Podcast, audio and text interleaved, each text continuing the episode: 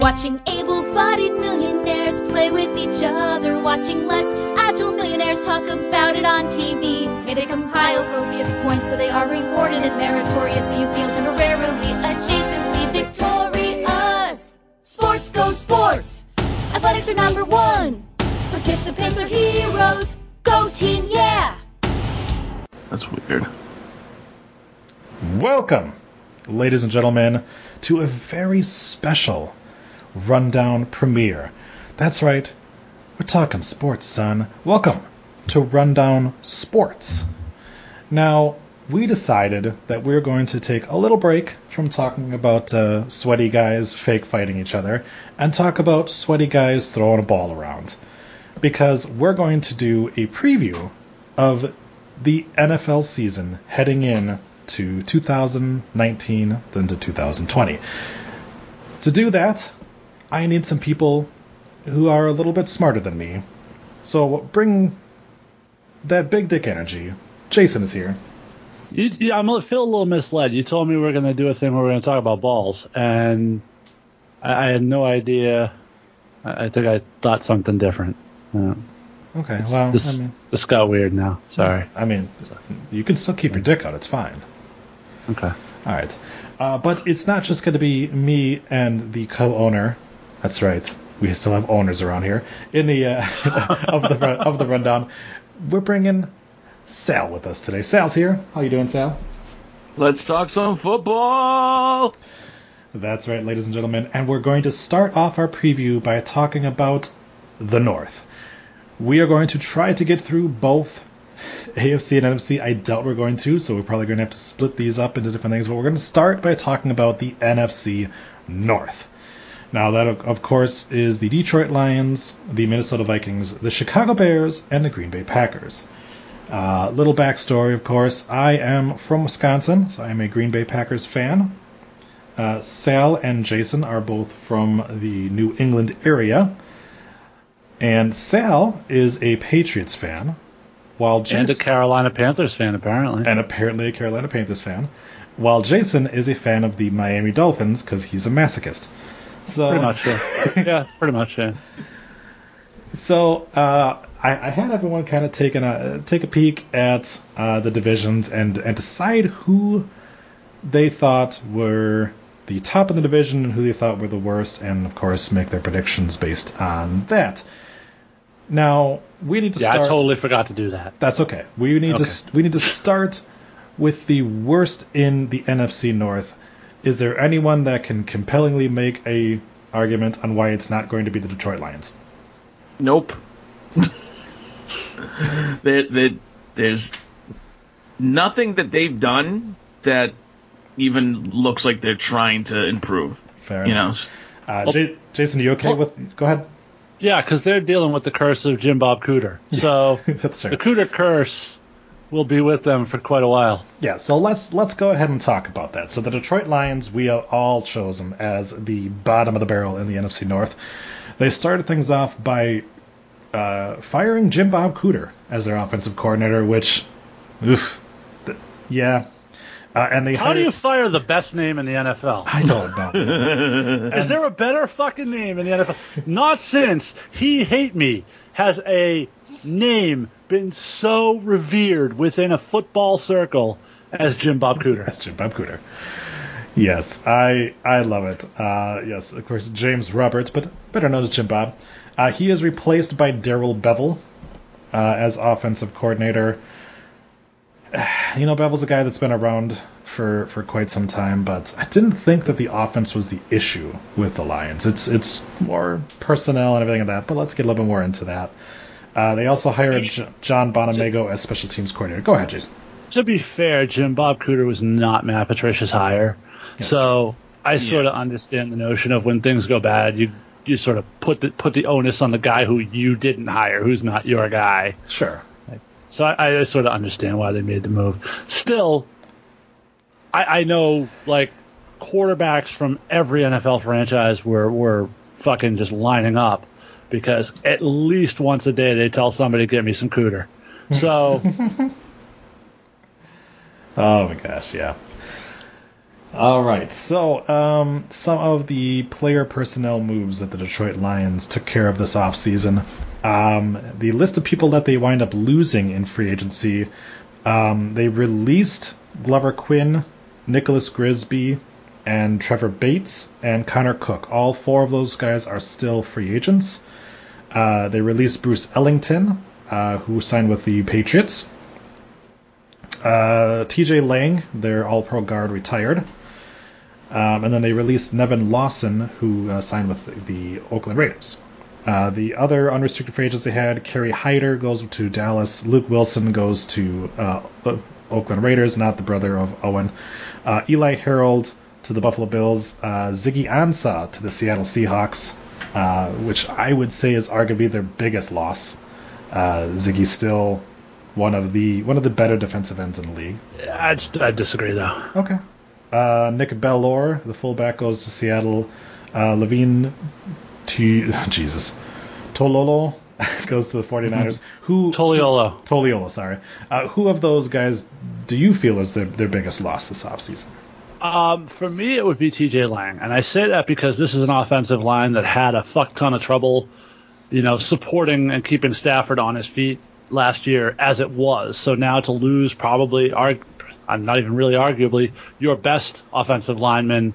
Um, that's going to be a real problem, and I don't know that they did much to replace that position either. Right on. Sal, what, what's your thoughts on that? See, my problem, regardless of the people that Detroit lost, and that was significant, um, Matthew Stafford is just deteriorating before our eyes. You know, I, I knew once Calvin Johnson left, he wasn't going to be what he once was, but at 31 years old, like Jason, like you said, the beating he's taken without a solid offensive line, it's gonna start getting worse. And he doesn't really have that much talent outside of Kenny Golladay around see, him. That's what you just said. When you said he's deteriorating, I don't think he's deteriorating. I think the quality of personnel around him has deteriorated. Well, it's David Carr syndrome when this you get a, hit so much that. Uh, well, this is a team. Go ahead. This is a team that essentially gave away their best receiver for nothing last year. Mm. Yeah, yeah, and and you can you could put a little bit of uh, of Stafford's trouble on the offensive line, like Jason said, with with him only really having one guy who could actually play, um, and the hits the hits that he's taken. But yeah, I mean the the people around him not hundred percent great. I mean you're you're looking at a team that pretty much has Danny Amendola, and that's not the person you want starting on your team. um, and as you said, you told everyone I'm a Dolphins fan, so if anybody knows about bad offensive lines, yes. it's this fucking guy right here, okay? yeah, so of course, uh, the people that they, they brought in in free agency, uh, quarterback Connor Cook from the Bengals, mm, that's just a a guy, that's a body. Uh, they signed Danny Amendola from the from the Dolphins because people still think he's going to turn things around, I guess. Um, Justin Coleman, the cornerback from Seattle. Trey Flowers, they gave all the money to, the defensive end from New England. Uh, Patricia guy. Yep. Yeah. Uh, Jesse James, the tight end from Pittsburgh. Uh, Oday Aboushi, the guard from Arizona, which I guess would be your heir apparent to TJ Langs, and that's not a good heir apparent. uh, Andrew Adams, the safety out of, out of Tampa Bay. Tommy Lee Jones, uh, the wide receiver of New Orleans. Hell of an actor, though. It's true. Uh, Logan Thompson, tight end out of Buffalo. Rashaan Melvin, cornerback out of Oakland Raiders. A decent pickup. C.J. Anderson, running back out of Los Angeles. Tom Savage, quarterback from the Bengals. Uh, just like, give us both Bengals quarterbacks. Give them all fucking three. We don't care. uh, and then their draft uh, that they had, uh, just piling on the tight ends at this point. Took T.J. Hockenson uh, in the first round. Uh, Jahlani Tavai, Tave from uh, Hawaii linebacker in the second round. Uh, safety Will Harris in the third. Defensive end Austin Bryant. Uh, cornerback Amani Oruwariye. uh, wide receiver Travis Fulgham. Running back Ty Johnson and tight ends Isaac Nauta and defensive tackle PJ Johnson. So that is the people that they brought in. Uh, is that enough for them to have a better season than six and ten? Probably not. Um, the most intriguing name on that list is for me C.J. Anderson because I've always been a fan of C.J. Anderson back to the Denver days. I thought um, he was actually a really good player. There was a time when Miami was actually in the mix to sign him, and I was all for it. Uh, I think they signed him to an offer sheet, and Denver matched it. Um, but he sort of really fell off the map there for, for a year or so, bounced around to a few teams, found a spot in LA and played really fucking well for the Rams down the stretch last year.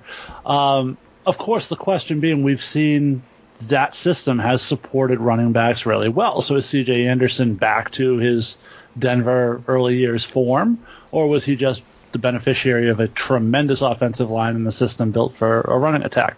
I don't know. I guess we're going to find out now. Um, the one thing he did sort of develop more with the Rams that he didn't really do much of with Denver was was uh, participating in the passing game. Uh, and that's going to be a huge thing for Detroit because they love to have their running backs involved in the passing game, especially a guy like Theo Riddick, uh, who I think is still there. Um, he takes most of the passing downs work, but I could definitely see CJ Anderson sort of flexing more muscle in the passing game this year. He is indeed still there. Yes. Uh, so, so, I, I absolutely agree with Jason. CJ Anderson's the name that stood out on the list to me. Um, he had a rebound year with the Rams. I'm kind of surprised they didn't resign him, especially given the uh, apparent se- you know end of the season that um. Well, they drafted a running back to replace him. Yeah. Okay. Younger, younger and less beat up. That's the trend well, for running backs in the NFL. That that that's yeah, exactly. Now I am interested to, like you mentioned, Trey Flowers is a Matt Patricia guy. He had a lot of success uh, in the past couple years with the Pats. I am interested to see how he transitions in Detroit. Defense, Detroit looks all right on paper, but you know it's going to be tough in that division. It really is because you're not going to win in Chicago. You're probably not going to win in Minnesota. And then I don't know what their strength of schedule looks like this year, but I'm imagining it's not going to be easy. Well, I mean, it, probably a little bit better because they did finish last in the division, so they're facing a bunch of last place teams. But again, you're looking at a team that um, didn't really upgrade much in terms of their wide receiver game. You know, Amendola is who knows what he is.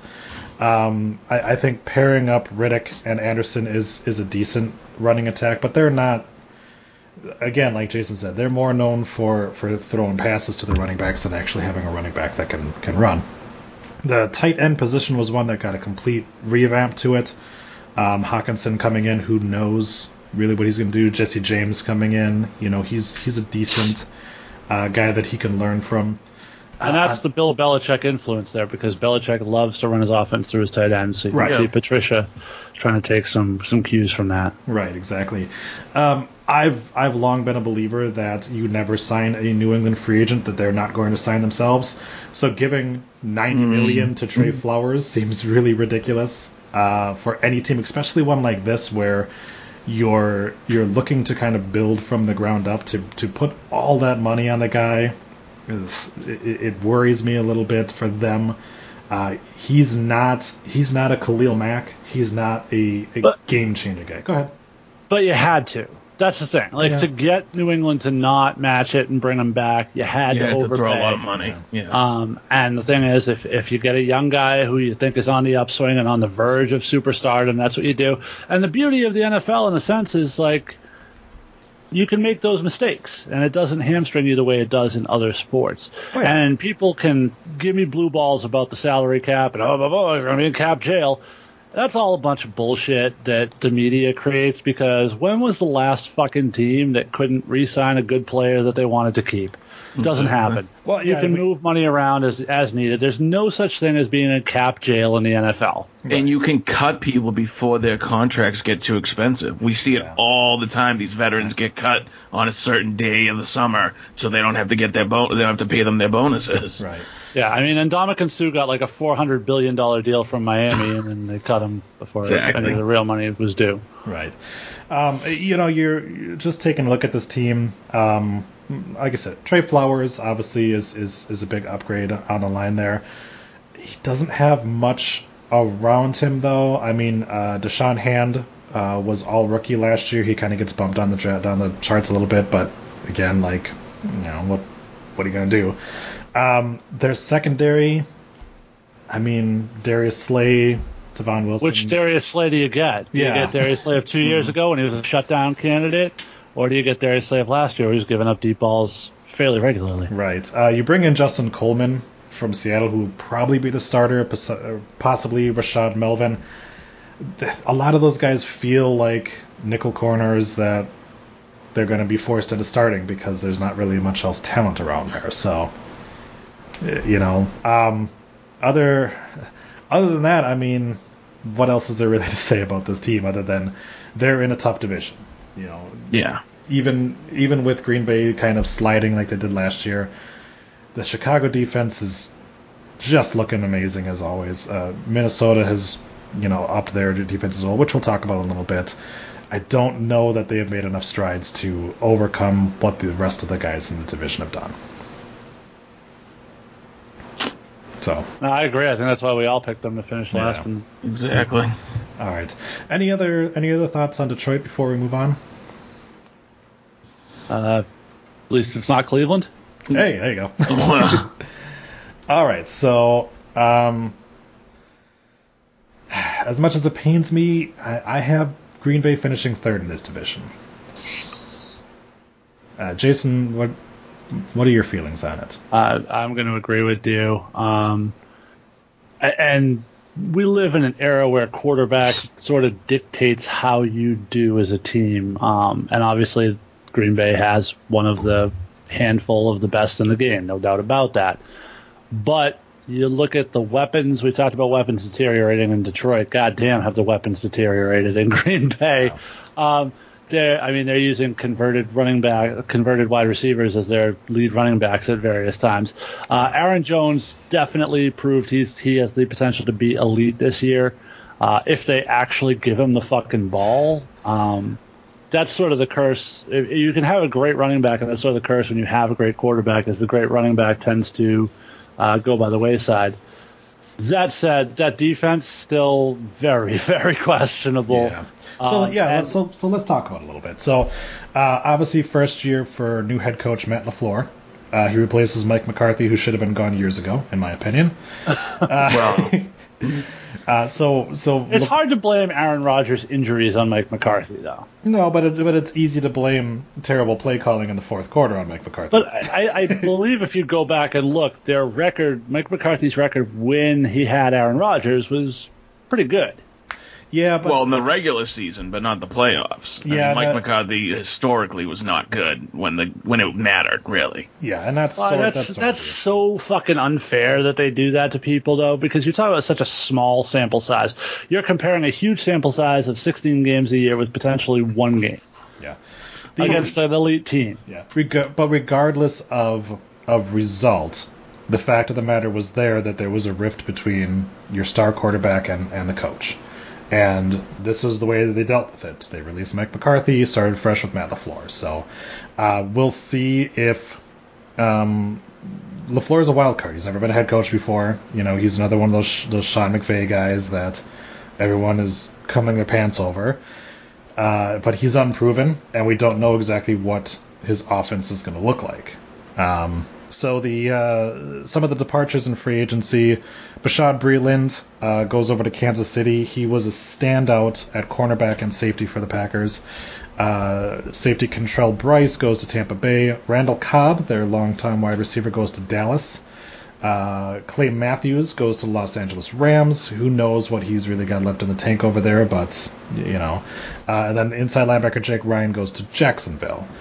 Um, so they wound up uh, bringing in from the Bears safety Adrian Amos, uh, from the Redskins linebacker Preston Smith, from the Raver- Ravens linebacker Za'Darius Smith, from the Broncos Billy Turner, uh, the kicker from Seattle Sam Ficken, just to kind of push Mason Crosby a little bit, um, and then uh, Mike Tyson joined the team. So. Uh, they they also released Nick Perry, their longtime linebacker. Uh, Nico Siragusa, Tony Siragusa's kid, also bounced. Uh, and then their draft, they uh, took outside linebacker Rashan Gary in the first round, took safety Darnell Savage Jr. in the first round, uh, took center Elgton Jenkins in the second round, took tight end Jace Sternberger in the third. Fifth round saw defensive end Kingsley Keke, uh, cornerback Ka'dar Hollman, and running back Dexter Williams in the sixth, and linebacker Ty Summers in the seventh. Uh, so, of the departures and the additions, what stands out to you, Sal? I know he's not the same player he used to be, but the departure of Randall Cobb to me is almost an admission of rebuilding. Um, I loved when Randall Cobb was was at the top of his game and Rodgers was throwing to him. I thought it was a great dynamic. You didn't put any weapons around Rodgers, and I think that's a huge problem because he's Oh. still good. No, He's no, still- no, no. I'm sorry. I'm gonna I'm gonna disagree with you on that. They consistently tried to put weapons around Aaron Rodgers. No, no, I mean just now. I mean just this offseason. Oh, okay. I was going to say their complete no, no. inability to find an effective tight end or utilize that position at all. They brought in guy after guy after Yeah. guy who had a history of success at that position and never found anybody that could do it once Jermichael Finley retired. Oh, you're absolutely right on that. I will say this about the new coach and the new regime. I like this draft. I like uh, Rashan Gary. I like Savage. I think they can make an immediate impact. Yeah. Um, going defense, uh, when you do still have a couple of holes in uh, on offense, they went really hard on defense. Obviously, kind of rebuilt their their defense with um, the uh, two Smiths uh, at, at linebacker as well as drafting one, and then you know going to um, Adrian Amos at safety. Uh, really shows that they're trying to give um, the the defensive coordinator uh, all the weapons they can. Um, that is the returning Mike Patton, uh, Mike, Mike Patton. Um, my big thing, obviously, is so the tight end position. Um, Jimmy Graham returns. He really he did not have a great first year for them. Uh, Marcedes Lewis returns as a kind of veteran influence, but again, they just they were very ineffective. Wide receiver Davante Adams has shown flashes of being a star, but he continues to have a drop issue. Um, and Jay Kumerow, uh, Equanimeous St. Brown, Marquez Valdes-Scantling, there are a lot of guys that's that that I think are people who would be slot receivers on most of the teams, or maybe backups on other teams.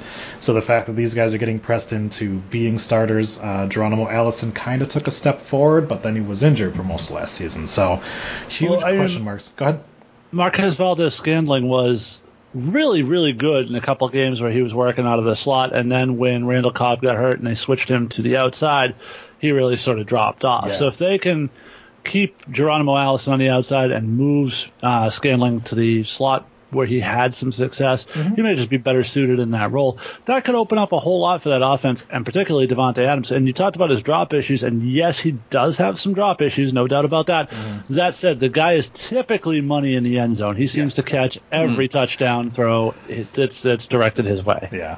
Uh, yeah, then you, you guys talked about it. Aaron Jones at running back uh, really started to show um, that when he is given the opportunity, he can do a lot. Uh, his yards per carry were were one were some of the best that we've seen for out of Green Bay running backs for, for quite a while.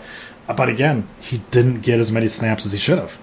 Well, and Yeah. amongst rookies getting suspended, he's right at the top of the list. That's true. Um, that is true. Yeah. Hey, I have a question about Jimmy Graham. yes. Was this guy just a product of that Sean Payton Drew Brees system? Because he's pretty much failed everywhere else he's went. You you kind of Well- have to start wondering that, but I don't think he's he's quite failed yet because it's a t- it's a tight end. So tight end is, is Right. sort of looked at in different ways, and systems are obviously different. I mean, in New England, yeah, he's he's a receiving tight end. He's going to get a bunch of shots like that. In in Seattle, like they're more Right. you know it's they're more of a running team. They're more you know they're they. So it's it's really kind of system based. Now last year, he just couldn't get it going. Um, But Hmm. he, he came back and he's you know he's been given another shot to see if he can kind of reclaim some of the magic that he had before.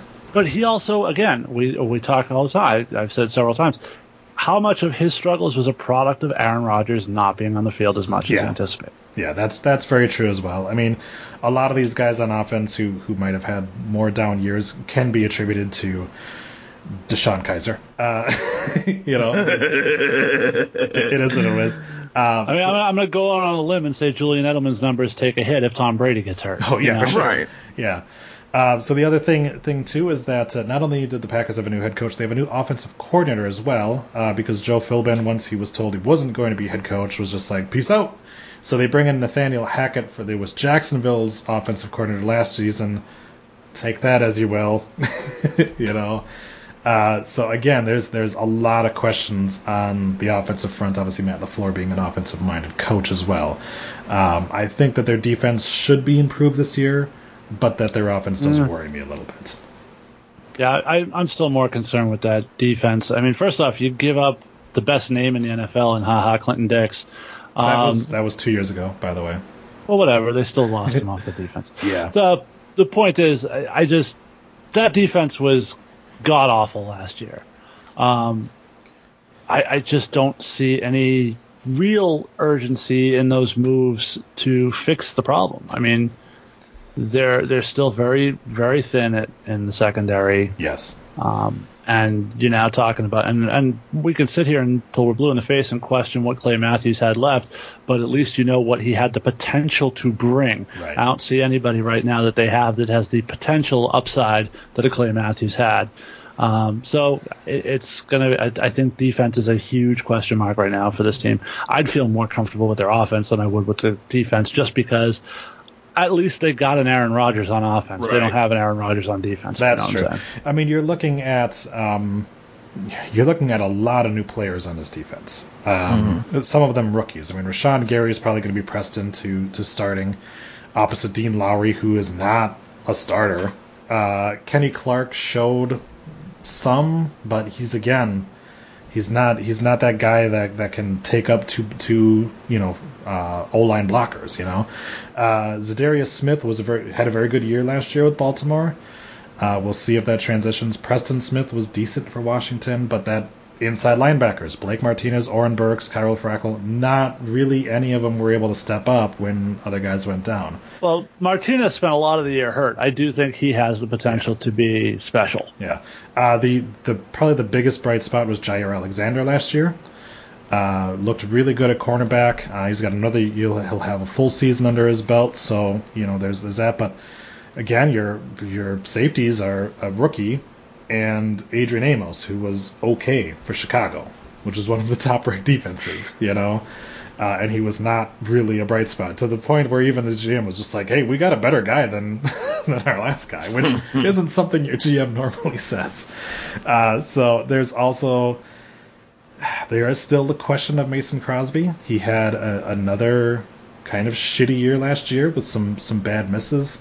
He's been sort of on the hot seat each of the past couple of years, and every time he has a bad year, he seems to have a good year to keep his job. And I just don't know how much longer that goes before kicker becomes a complete question for them. Not that kicker is like the most important position, but still a position of No, I was going to say, but it can cost you Yeah. some games, and, and games in the standings in this division could be detrimental to them, you know, tenfold. Exactly. Because you, you know, if you can get to a nine and seven in the NFC, sure, maybe you can get a chance in the playoffs, but you're not winning this division, so that's your only shot as a wild card. Yeah, yeah. So, um, Sal, you got anything else to say about uh, about the Packers? I, I look. I always said that I thought Rodgers was easily uh, one of the best in the league.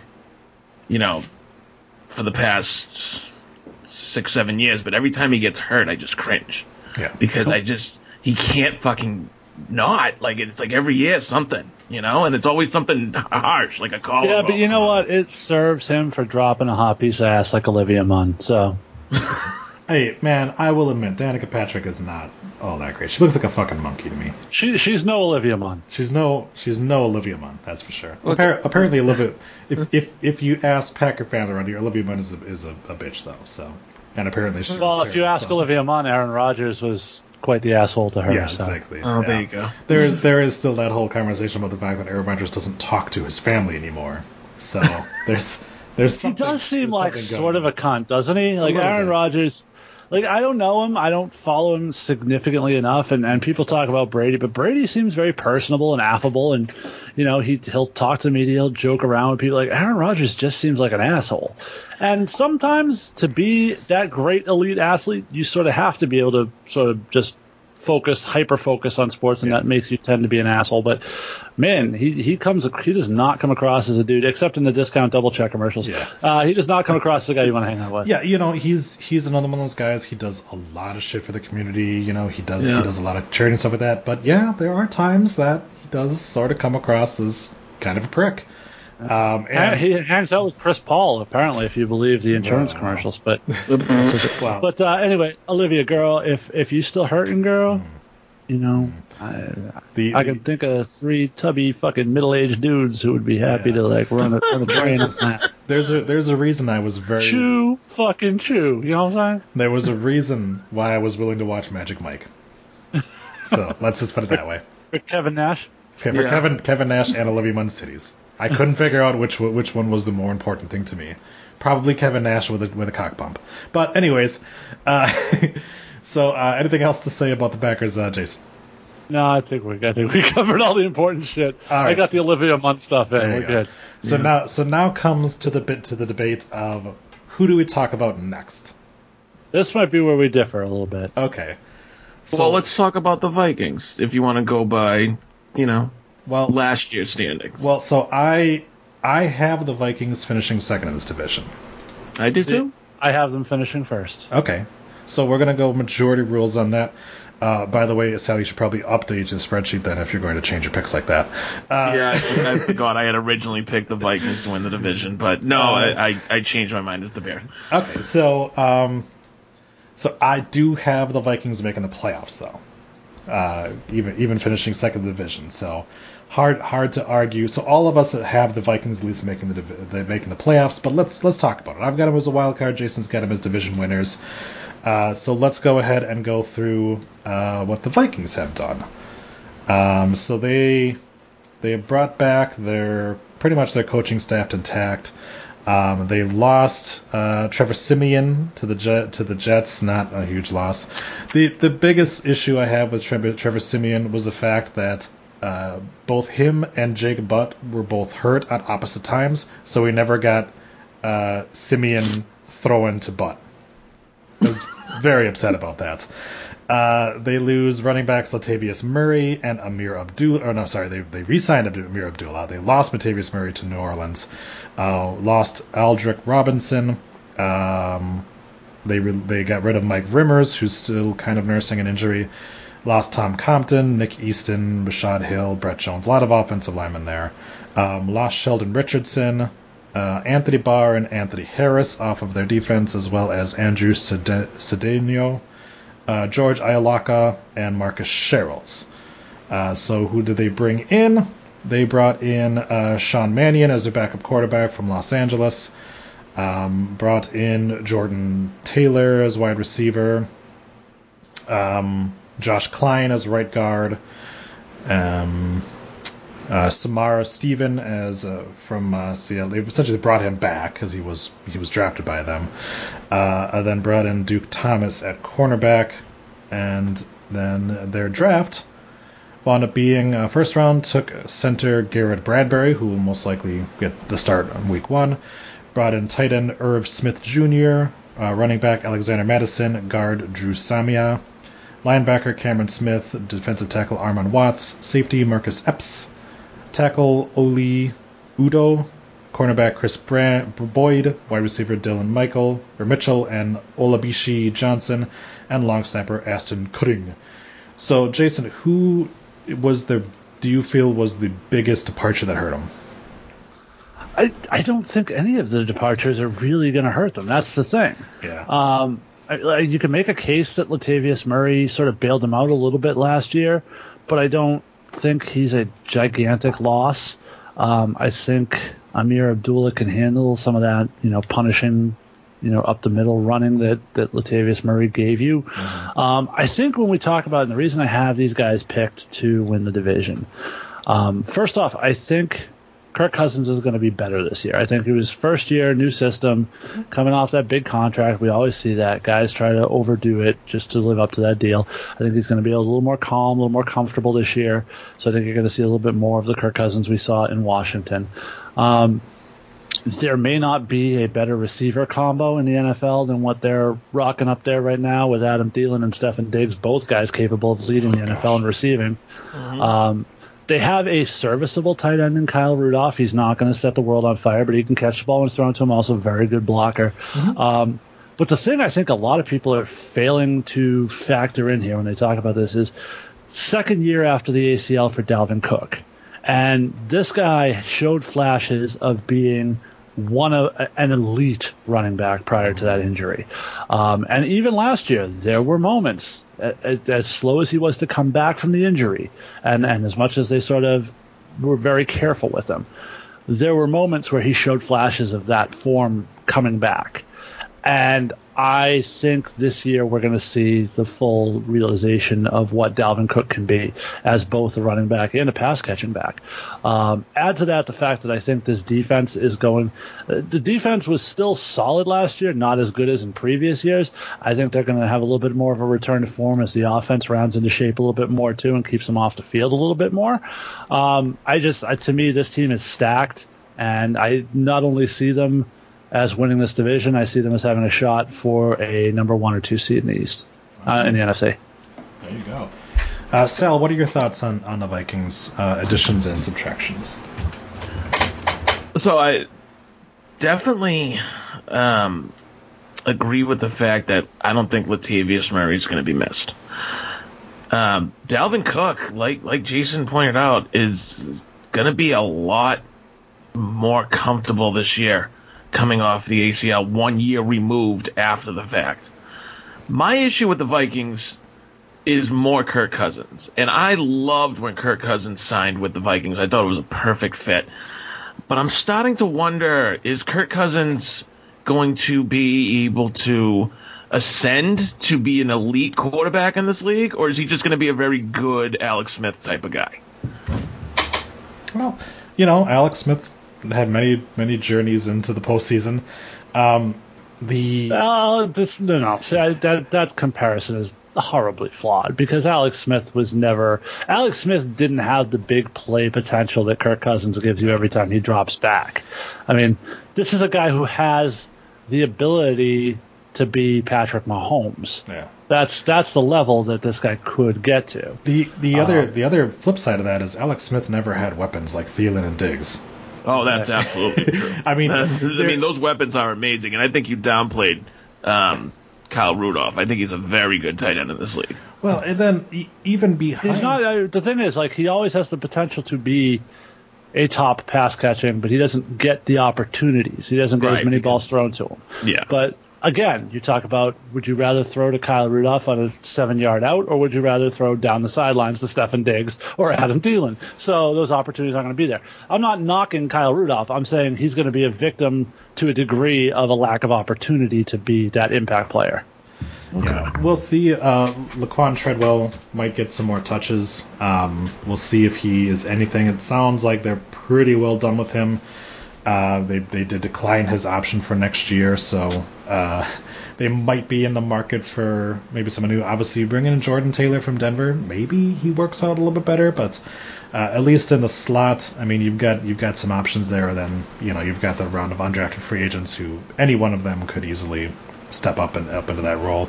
But it's sort of hard because anyone behind Thielen and Diggs are not going to get that many looks. So, uh, and then over, I mean, their their offensive line they wind up losing, you know, two uh, two very good starters, and you replace them with Josh Kline, who's a very good starter, and Garrett Bradbury, who looks to be, you know, the real deal and a deal, you know, uh, from the draft. So they they addressed a lot of immediate needs that opened up in free agency and uh, and the draft, and they didn't really have that many issues to begin with, like you said.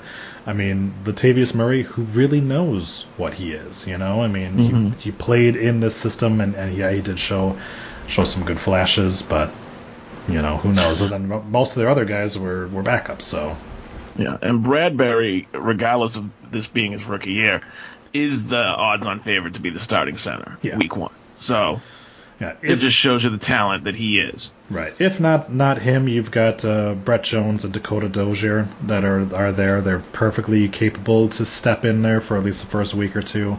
Uh, they're not going to to lose you too many you know opportunities there. Uh, they're you know they're they're not really they're they're just kind of there. So um, and yeah, I mean there, there's a lot of talent around Bradbury that can can pick up the slack if he does struggle to get out the gates too. So um, so otherwise, I mean you're just you're looking at a team that is is very well put together. Uh, they had one of the best defenses last year, and again, who they lose? Not really, really not much of anyone. They just ran the whole thing Right. back. You know, they still got Anthony Barr, Kendricks. Um, they've got Everson Griffen still up front. You've got that secondary is still so fucking hard to pass on. You know, Xavier Woods, Harrison Smith, you know, Trae Waynes. They're all have done a, done a really good job out there. And um, yeah, I mean, I don't really know what else to say other than other than I, you know, you can talk me into the Vikings taking the division. You can talk me into the Bears taking the division. They're though it's really a two man race for for the North here, and that's why it was so easy for us to say Detroit and Green Bay were going to finish probably below 800 or 500. So, uh, but does do Minnesota get more than than eight wins this year? Because they were eight, seven, and one last year. I think they get 12. Okay. See, I, I, I think they get 10, but I think the Bears get 12 again. That's, you know. Well, we're, we're going to talk about the Bears. I'll, I'll, I'll fill you in on my thought process. Okay, All right. okay. All right. Well, uh, did you have anything else to say about the Vikings before we move on to the Bears? No, uh, we're good. All right. Uh, so the Chicago Bears, um, they they did lose a couple of people. Um, obviously, Adrian Amos they lost to uh, to the Packers. Josh Bellamy, wide receiver, lost to the Jets. Uh, Bryce Callahan, Michael Burton, Daniel Brown, uh, running back Benny Cunningham, uh, offensive lineman Eric Kush, uh, tight end Zach Miller looks to to be retired. Uh, Kevin White, their wide receiver, Marcus Williams, uh, Brian Witzmann, the offensive lineman. Uh, in terms of guys that they were able to bring in, um, you're looking at. Hold on a second. Uh, wide receiver Cordell Patterson, running back Mike Davis, cornerback Buster Skrine, um, offensive lineman Ted Larsen, safety Ha Ha Clinton-Dix, uh, wide receiver Marvin Hall, and kicker Elliot Fry, and linebacker Kevin Pierre Lewis. So, um, other than their draft, their now their draft. Uh, this was the first year after their draft or after their trade for Khalil Mack, so they did not have that many picks. um, they had they did not have a first round pick because of that. They didn't have a second round pick because they traded up in the second round to pick a shitty wide receiver the year before. Uh, so their their first pick was uh, in, in round three, run back David Montgomery, wide receiver in the fourth round Riley Ridley, cornerback Duke Shelley in the sixth, running back Harith Whyte Jr. and cornerback Stephen Denmark in the seventh. Uh, so uh, Sal, who is who do you think is the biggest departure, and who do you think is the biggest addition that they made? Now, if I'm correct, um, Josh Howard was a running back for the Bears, and he also left Nope. the team. Nope. No? Nope, Jordan Howard. was Jordan the running back Howard. for the Bears, and he was me. traded to the Eagles, Yes, He was traded. Okay. which is a departure that Troy you didn't mention. Oh, I'm sorry. Sorry about that. That's who I was Yeah, thinking sorry. of. That Jordan to me Howard, would yes. be essentially their biggest uh, loss because I thought that that dude had a lot of talent, but uh, Cohen has a lot of talent, and I'm sure he'll step in there. He'll be fine. I gotta. I'm not gonna turn this into a, a Jon Gruden Raiders bashing episode, okay? We're not But- talking about the Raiders, so I would hope. But is there ever been a bigger acquisition than Khalil Mack? Yes. Wait a minute, let me finish. uh, excuse me, excuse me, Reggie White over here in Green Bay. Hi. No, no, no, no, no. That was literally given away for no reason. We're not talking about Uh, a free agent hello. signing. Yes, Reggie White over here in Green Bay. Okay. In in recent memory, how about that? Because Reggie White was like for 91, 92. Were you even born in 91? Um, Hey, there's a certain uh, quarterback who's playing, who, who's going to be playing for San Francisco this year. Um, who's that? yeah, I don't know anybody who's playing for San Francisco this year. I think grappling hook. Yeah, I think your uh, your hopes are a little bit too, too, too high there, buddy. But I, I just look. I think Khalil Mack fits in perfectly with this defense, and I think he transcended them to be a 12 and 14. That being said, Mitch Trubisky is another year in. He will be even better than he was, and this team is not losing this division. This team is easily taking this division at 12 and 4, maybe even 13 and 3. Okay. Can I explain why you're wrong here? Go for it. Okay. Um, you significantly undersold the loss of a guy like Jordan Howard because when you sit there and say, "Oh, I'm sure Tarik Cohen can can will come in," and no, Tarik Cohen's not going to come in and do that because that's not the type of running back that Tarik Cohen is. Tarik Cohen's the slash back. He's the pass catching back. He's not a guy. He's a small guy. He's not going to hold up to the workload that Jordan Howard held up to running between the tackles, taking that punishment game in, game out. He's, I'll, I'll, I'll do this one for you. Tarik Cohen's not even the number one running back on the depth chart Mike right Davis now. is. Mike Davis, who they signed out of Seattle, Yeah. who's a scrubini in Seattle, mm-hmm. is ahead of him on their depth chart. Now, depth charts at this time of the year don't necessarily mean shit, but the fact is, Tarik is not going to fill the void that Jordan Howard had and they're uh, created, and they haven't really replaced that.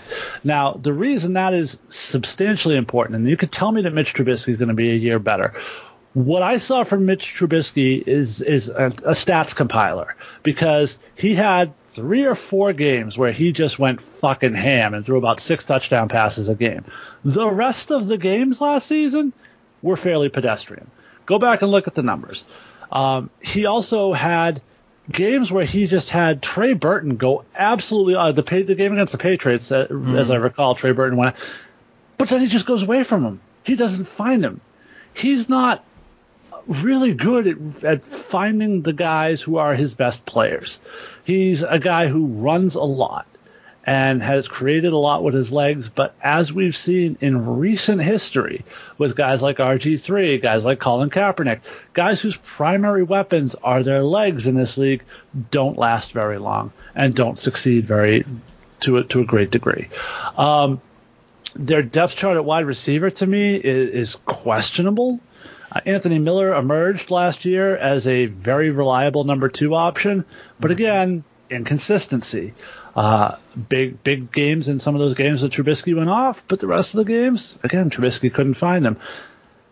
Every year, I feel like is the year that we question: Is Allen Robinson going to come back to his form from Jacksonville? And I just haven't seen it. He's still he's he's good, but he's not anywhere near where he was when he was a target monster for the Jaguars.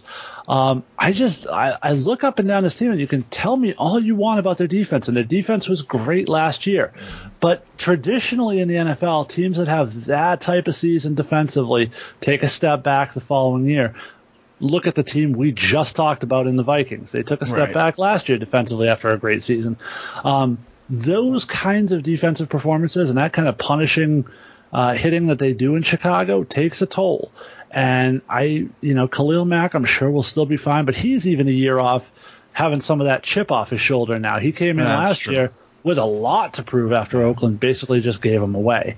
Um, So the, I don't the- think you're going to have that either. So I, I, I think the Bear, the Bears will be good. I think the Bears will win ten games.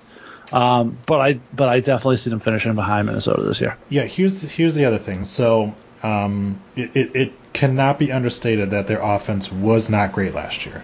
Uh, they had they had the 21st ranked offense in yards, 21st ranked in pass yards for this so-called superstar quarterback. Their rushing yards they were they were ranked 11th. That right there tells you that that was an issue. Their biggest acquisition on offense was a guy who had 500 yards rushing in Mike Davis, and that's your starter Right. now. Um, now their defense, obviously, third ranked, you know, defense in yards, seventh ranked in passing yards, first in rushing yards, first in points. That's what won them a lot of games. Here's the issue, though: brand new defensive coordinator. Now you've got Chuck Pagano, and it's going to be a learning curve for for him to to mold this team a little bit more into his issue. Khalil Mack obviously is somebody who can kind of transcend, transcend that because he's such a good player, but you know, Oh, also, can I just point out when you say things like first in rushing yards, we talked about the deficiency of Green Bay in the running game. yeah, we talked uh, outside of Aaron Jones, who they didn't catch on to until fairly late in the season. Yeah. Um, we talked about the complete inability of Detroit to get anything going with their running game, and you talk about uh, last year the Vikings without uh, Dalvin Cook for a good chunk of the season, Right. or, or still babying him in and and Okay, handing the the, ball real to Lat- Dalvin Cook. Yeah. handing the ball to Latavius Murray. They're in a division where the majority of their games are against teams that didn't have great running attacks. So that number might be something of a false uh, indicator. Well, you look at it too. I mean, the, some of the other teams they faced, the Jets, Miami, Buffalo, and more teams that don't, you know, New England as well. Teams that don't rush all that much. Right. And then you look at, oh yeah, the you know the offense, you know, was was ninth ranked in points. Well, that's mostly because of the fact that that the offense was on the field a lot more than the mm-hmm. defense was, you know, because of the fact that they were shutting teams down, getting three and outs with that that superior defense. And there, the the other thing with the points too is a lot of these are big blowout ones, forty-eight to ten against Tampa Bay. Well, that that's a lot of fucking points that you know goes towards. Yeah, that, that's you know? going to pad your numbers, yeah. of course. Then you've got the New England game was a slugfest. The Miami game was a slugfest. They wound up losing both of those games, but you scored 28 points, you scored 31 points. You know, you scored 34 points against Detroit, 23 the next time you play them. Yeah, I mean that's that's a lot of points that you're putting up, but you're putting them against And- you know either shitty teams or teams that just whomped your ass to the other side of it. Well, and some of the, and a good number of those points were scored on defense too. Yes, true. So yeah, so the you know, um, so largely the defense is the same staff, but a different different defensive coordinator, which sort of worries me a little bit because you know usually your new, new defensive coordinator wants to put his stamp on things, and the only people that he brought in were Ha Ha Clinton-Dix and Buster Scranton. So you know, like, uh, is it going to be a, a smooth transition and, and all these players are going to fit nicely into Pagano's defense? Or is it going to be kind of a growing pains and, and we're going to see it a little bit? Uh, on the other side of the ball, Cordarrelle Patterson should never be considered more than a backup wide receiver at this point. when he's getting like Or backup running back. exactly. Yeah. When he when he's if he's starting to get consistent catches because the rest of your guys, you know, are kind of failing, then that's an issue. And they had some needs on offense that they didn't address. They didn't they they haven't had a need for running back. Mike Davis is not the answer in my opinion. Tarik Cohen has hasn't shown me that he can carry the load. Allen Robinson is a question mark. Taylor Gabriel is okay. Uh, and Anthony Miller is okay, you know, but Right. if you want a team that's going to go to the Super Bowl, you need better than okay on offense. Uh, the, you know, because yes, I know, you know, we we could talk about the fact that the Ravens, you know, I was gonna say the 'em- Ravens. to it, but that's but that's not what normally happens. And that was also 20 years ago. I will admit the NFL has changed. It's a much faster, high scoring league than it used to be. It's not 20 But- years ago. When the Ravens went, won with Trent Dilfer, it was 2000, I wasn't talking about Trent Dilfer. Oh, talking about Joe You were Flacco, just- dude. you're just ripping on Joe Flacco. I got it. yeah, but he, they went to the Super Bowl with that Yeah, but I. I mean, they had more weapons than that 2000 they had, Ravens but they had Joe Flacco. Um, okay, Cordell Patterson it can get you first downs occasionally. can we? Can we? Can, Here and it's there. Cordero. Cordero Patterson. Kordell was the guy in, in Pittsburgh for years. It's Cordero Patterson. It's the guy It's the receiver for the Bears. It's not Cordarrelle? No, it's Cordell. I was gonna say that was Kordell Stewart. Never mind. That was what. It, just yeah, I know who Kordell Stewart is. Hey, you know what? But- Maybe have an actual first name. That's all I'm saying. That's that's not that's not a black that's not a rip on black people. White people name their kids fucking stupid things with how many Y's they can fit in fucking Brighton or Bryson or something like that. So it's, everybody everybody needs to learn how to fucking come up with people's names now. you mean every kid in my kid in my daughter's classroom? Yes. White people stop naming your kids stupid things. Black people stop naming your kids stupid things. Everybody just name your kids normal names. It's not that fucking hard. All right. This is why this is why I have issues trying to say people's names that are like draft picks and shit like that. that's it. That's, that's all I have to say. awesome. so we're we're basically in agreement that both the Vikings and Bears are making the playoffs, but you know we're we're basically jo- you know jousting between 12 and 10 wins for each team, Yeah. which I mean that's still fucking a great NFL season. So Yes. Can can either of these teams go far in the playoffs? Jason seems to think the Vikings can go to the Super Bowl. I didn't say that, but Okay. it's possible. Well, the Jason, who do you see going farther in the playoffs than Chicago or Minnesota?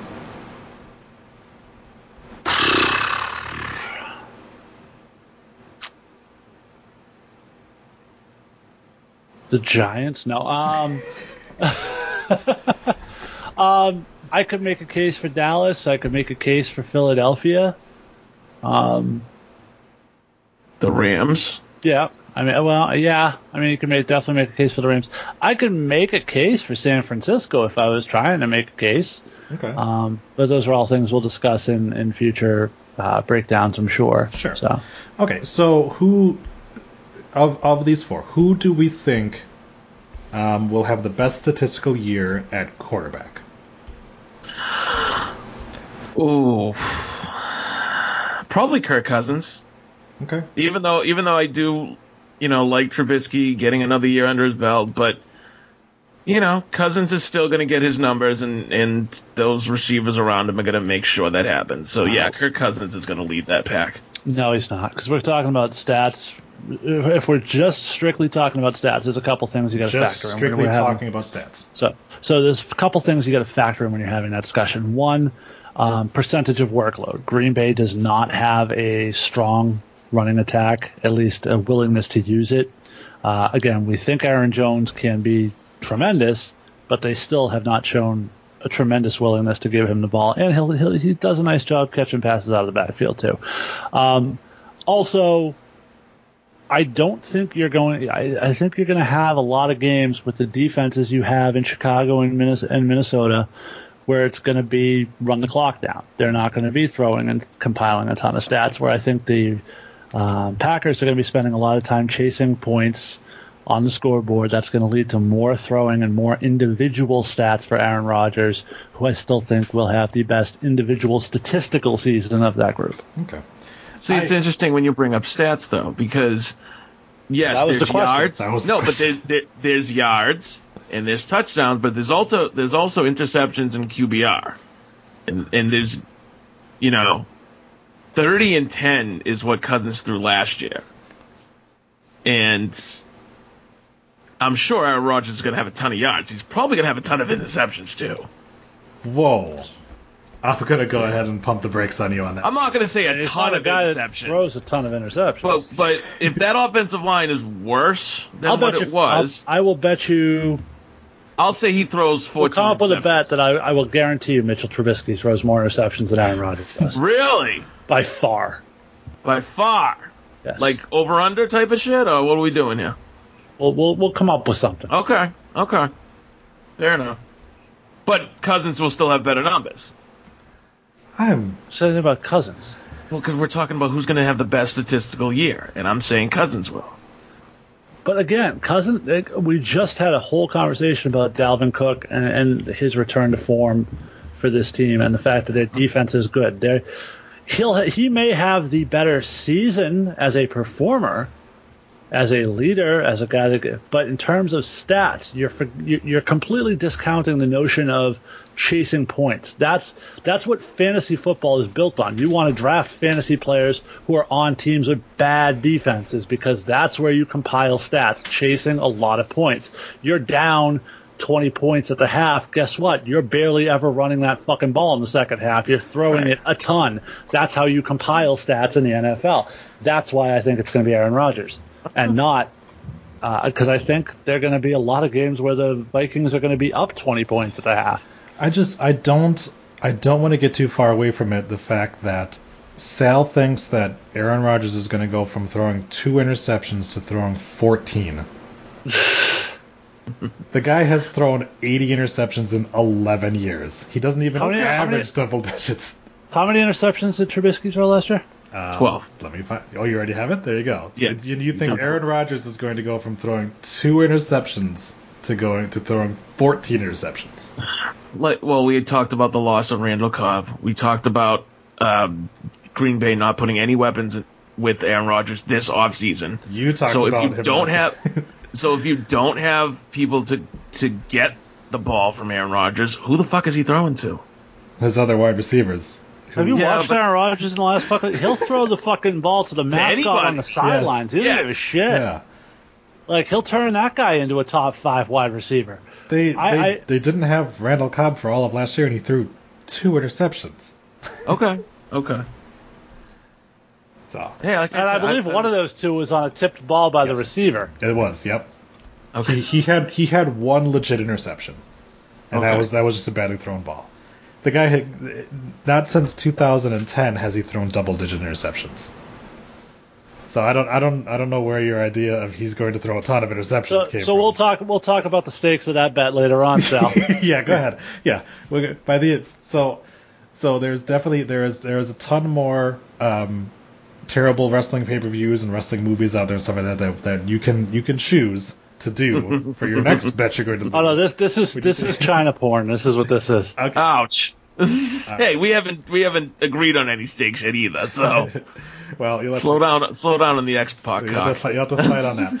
As long as long as Aaron Rodgers is healthy, it is hard to say that he doesn't have the best statistical year. That doesn't mean he's the best quarterback. That doesn't mean that he has he has an MVP season. That just means that based on Mitch Trubisky having nobody to throw to, and Minnesota being a team that can go ahead early, and Detroit being a dumpster fire, that it's it's hard to say Rodgers is not going to have the best statistical year on that.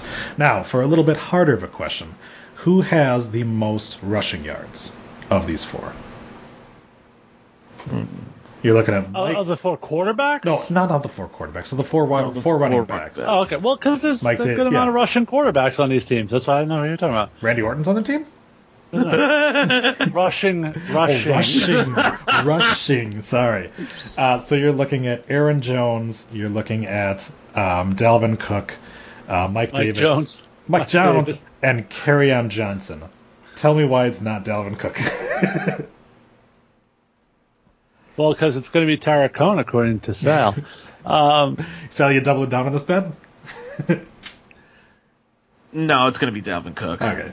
Like you said, when Cousins throws three touchdowns in the first half to Stefon Diggs and um, Kyle, Kyle Rudolph, then they'll do nothing but rush the ball in the second half, and Dalvin Cook will have a monster season. okay, I'll tell you why it's not going to be Dalvin Cook. Okay, go ahead. Um, because here's the thing with Dalvin Cook, because he's coming off, still coming off that injury, because they have long term plans for him and they have an investment in him. When you get down in that red zone area, I don't know that they're going to let him sort of pound that ball in. Uh, the guy who is going to pound the ball in a lot in short yardage situations is Aaron Jones. Um, that dude's going to be a horse for Green Bay. I think he's going to get a lot of red zone work. I mean, just look at the guys who have put up a ton of red zone touchdowns for the Packers in recent years, who weren't anywhere near as good as Aaron Jones. Um, it's it's it's something they do exceedingly well in Green Bay. Is get the ball onto that four or five yard line and just give it to a running back to plow it in. Uh, it's something they didn't do. They didn't have the personnel as much last year that could do it until Aaron Jones showed up. But once he did, they started doing it more and more. Uh, and I think he's going to put up a good season of touchdowns. Just like I said, chasing points, being in that red zone, and being a guy that just gets a lot of goal line carries. Okay. All right, last question before we take this on home. Um, who is the MVP of the Detroit Lions? Who's their their most important player? Their season could hinge on this this one player. I, I think it's got to be Kenny Golladay. Uh, he took steps Yeah. last year towards establishing himself as elite wide receiver one in the NFL. Um, now that's going to be somewhat dependent to the type of season Stafford has, Right. but from a pure skill potential, there's nobody else for him to throw the ball to either. Uh, so Okay. Golladay becomes the most likely choice for me to be the biggest player for Detroit. Okay. Do you think he has a chance of making the Pro Bowl? I think I'd be shocked if he doesn't make the Pro Bowl this year. Oh, okay, okay. yeah, they got to throw it to somebody. Yeah. Keep in No, mind no, how many. well, Keep in mind that's a low bar though, Sal. Keep in mind how many people make the Pro Bowl when No, oh, that's factor in true. all the people who choose not to go, and then like Right. Yeah, it's not what it used to be. Okay, so Sal, you agree that Kenny Golladay, or did you have somebody else? No, Kenny Golladay is the guy I was thinking of right from when you asked the question, and there's really nobody else in Detroit that can step up, unless by some miracle Trey Flowers decides that he's going to become an elite uh, defensive player. But and yeah, he's got the Defensive coach. player will never be the MVP of a team. on- He's he's got the coach behind him that believes in him, and I think he has a good season. But no, it's Golladay. Okay. yeah, I mean, for in order for a defensive player to be the MVP of a team, you have to be talking about a Khalil Mack. Khalil Mack. Yeah, Yeah. That's Yeah. good. It's exactly. not. It's, and Trey, Trey Flowers is not Cleveland. Um, yeah, I mean, Stafford has largely shown that this team can sustain itself without him. Um, just on their backup play and the fact that he has been so injury plagued in his career, so it, I don't feel like if they lose him that it's just like oh well it's it's done like the the, the season's over. I think Tom Savage is okay. I think there there would be plenty of guys in the scrap heap you could throw up there as well. Uh, so MVP of Green Bay then. I mean, it'd be hard for me to sit here and say I think Aaron uh, Aaron Rodgers is going to have the best statistical season of all these guys, and then not say he's going to be the MVP of the team.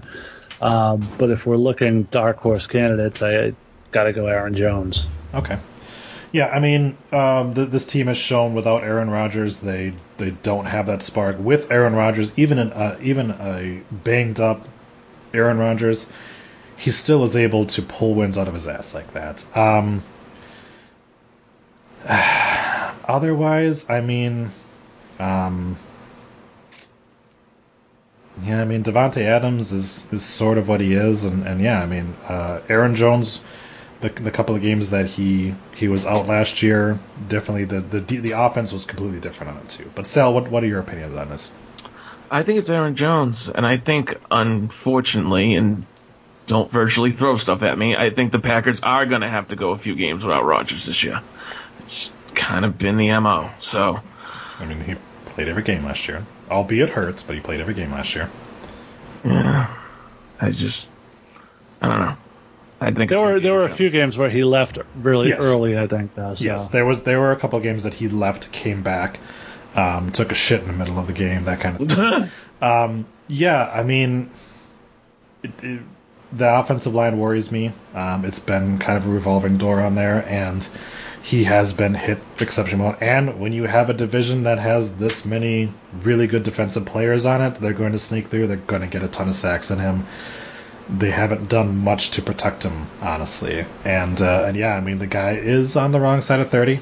He is a guy that because he is so mobile, as soon as you take his legs out and he loses that mobility, he doesn't become as dynamic as he could be. Um, so, the Vikings. Who is the MVP of the Vikings? Sal, you want to go first on this one? I'm gonna say it's gonna be May. it, okay. It, it's gonna be Kirk Cousins, but it's also gonna be Adam uh, Thielen because he's gonna have a fucking monster year. And those two together, I think, are gonna be some of the probably top three in all the NFL as far as receiver quarterback combo. Okay. So the guy who led the league in receiving last year is going to be really good this year. Way to go on a limb there, Sal. Hey, it's I mean it's right there in front of me. How can you disagree with it? Yeah, so, Um, go ahead, go ahead. Jason. No, no, go ahead. Okay. For me, I mean, it's it's got to be Thielen because if if they lose Thielen or Diggs, they've only got the one of the guy. Then you then it changes the way offenses that the defenses plan against him. Thielen goes down, you double team Diggs. They don't have a lot of depth after him. If Diggs goes down, same thing with Thielen. So. Uh, Cousins, I, I think, yeah, he is a difference maker, but I also think that the way that their offense is set up, um, there's a lot of plug and play quarterbacks that will that won't lose you a game. They might they won't be as dynamic as Cousins, but they, they definitely can do enough just by like throwing it to Thielen and Diggs that I think that it's more important that Thielen and Diggs stay healthy. And Dalvin Cook we saw not 100% healthy. It, it did change the complexity of the team, but uh, Abdullah, Boone, Thomas, I think they could all take the share in place of Cook. So Jason, go ahead. I'm going to go with Dalvin Cook. I think that was the instrument, the element, the the ingredient, if you will, that was missing from the Vikings for a good chunk of last year. And then yes, he was active for a lot of games, but he wasn't really himself till very near the end of the season. Uh, that you started to see some glimpses of what this offense could be with him in, in place and, and sort of going full bore. Uh, I think he's coming in fresh camp, full se- full off season of work. I think you're going to see the best of Dalvin Cook, and I think his presence is going to allow them. It's going to add a completely different dynamic to this team because you're not going to be able to double team on the ends. You're going to have to respect and put more guys in the box to try to stop the run, uh, and even the passing out of the running passing out of the backfield uh, that Kirk Cousins has done well in the past in Washington. So I think Dalvin Cook just adds an entirely different element to this team, and statistically may not be the guy with the most eye popping numbers, but I think he will be ultimately the most valuable player for that team. Okay. Uh, so that moves us right along to Chicago, um, who we think is going to be the MVP of this team. Uh, me personally, it's Khalil Mack. The guy is a game changer on defense. Their defense was such a big part of the reason why uh, they went to the playoffs, the reason why they won 12 games. Uh, if he goes down, they don't really have anyone of that caliber, and he is such a, a, a generational talent that he would be a huge loss in it. Now, obviously, they do still have some really good players, you know, around him. Trevathan, Smith both came on very good last year. Uh, their secondary, Jackson, Fuller, Clinton Dix, Amukamara, they're all really good players, but they benefit from having Khalil Mack um, to take a lot of that attention away, so they're able to be freed up to make make those plays as well. Uh, but Jason, who do you, who do you got on this one? Uh, the MVP of the Chicago Bears is going to be a name you might not expect. It's Jon Gruden. Uh, because his complete inability to work with Khalil Mack has Oh, given the Bears their best player. Uh, so it's a little, little unorthodox, but I'm going to go with Jon Gruden on this one. there you go. There you go. I can I can tell you our here in, in Green Bay as soon as that trade went down, it was just you, there was a haze over the over the entire state. It was just like how how did this fucking happen? How did they not only get Khalil Mack, but for fucking pennies? Well, this is the same.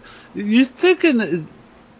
Think of this like Jon Gruden might be the best coach in the NFL because he turned around entirely the fortunes of two teams last year by giving away both Amari Cooper to D- D- Dallas, Yep. who at the moment of that trade completely transformed that offense and they started flying, and of course giving away Khalil Mack to the Bears. So yes, Jon Gruden saving franchises left and right. Uh, why, don't, why don't we uh, send some more free players over to Miami? We could use some of them over Hey, there. there you go. I mean, uh, you know, David Carr's still around.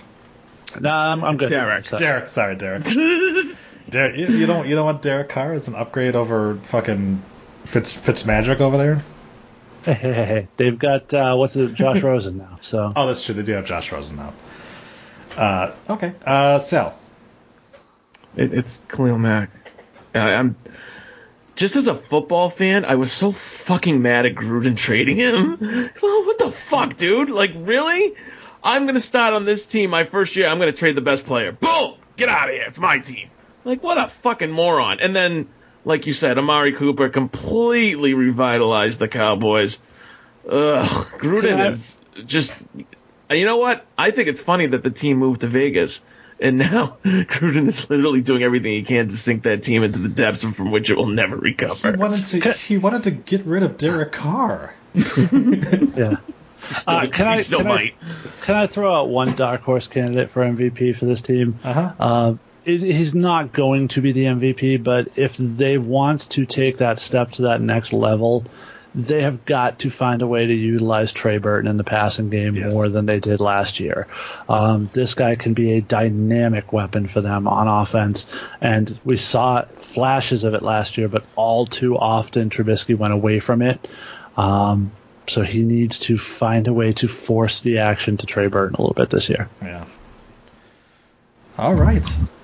So I think that that's actually going to do it for this. Um, because we're already at about an hour and a half, and, and if we're going to try to do another division, it's not it's not going to go very well. So, uh, so that was the first episode of Rundown Sports. Uh, you can of course keep it locked here to rundownwrestling.com uh, for all of your wrestling uh, related podcasts, as well as now some sports stuff too. So uh, we will have another one of these uh, focusing on the AFC North, um, probably in a week or two. Um, but uh, of course, keep it locked here as well. I want to thank uh, my guest for joining me, Jason. Thanks, Troy. It's fun to talk about something that uh, wasn't as infuriating as wrestling has been lately. There you go. And uh, Sal. Thank you, Troy. Definitely had a bunch of fun. One day we'll find Jeff. He's somewhere in the Yeah, ether. somewhere. His, his, his phone is still ringing. Somewhere in a in a. I still think we should call him live on air. I'm not going to do that. All right. Uh, so with that, He said he was going to be on the show. If you call him live on air, he'll be on the show. He'll be on the show, It's just, it's just forcing him to live up to his promise. That's true. That's true. Well, we'll definitely have to get him on, on next time because he's going to need to discuss why he believes the Cleveland Browns are going to the Super Bowl. So, uh, and speaking of which, I got to drop off some Browns in my Super Bowl. So, everybody, thank you for joining us, and we will see you around. Bye bye. I don't, ha- I don't have a clever, I don't have a clever Yeah. closing for this one. Football! There's my closing. All right. bye. Later.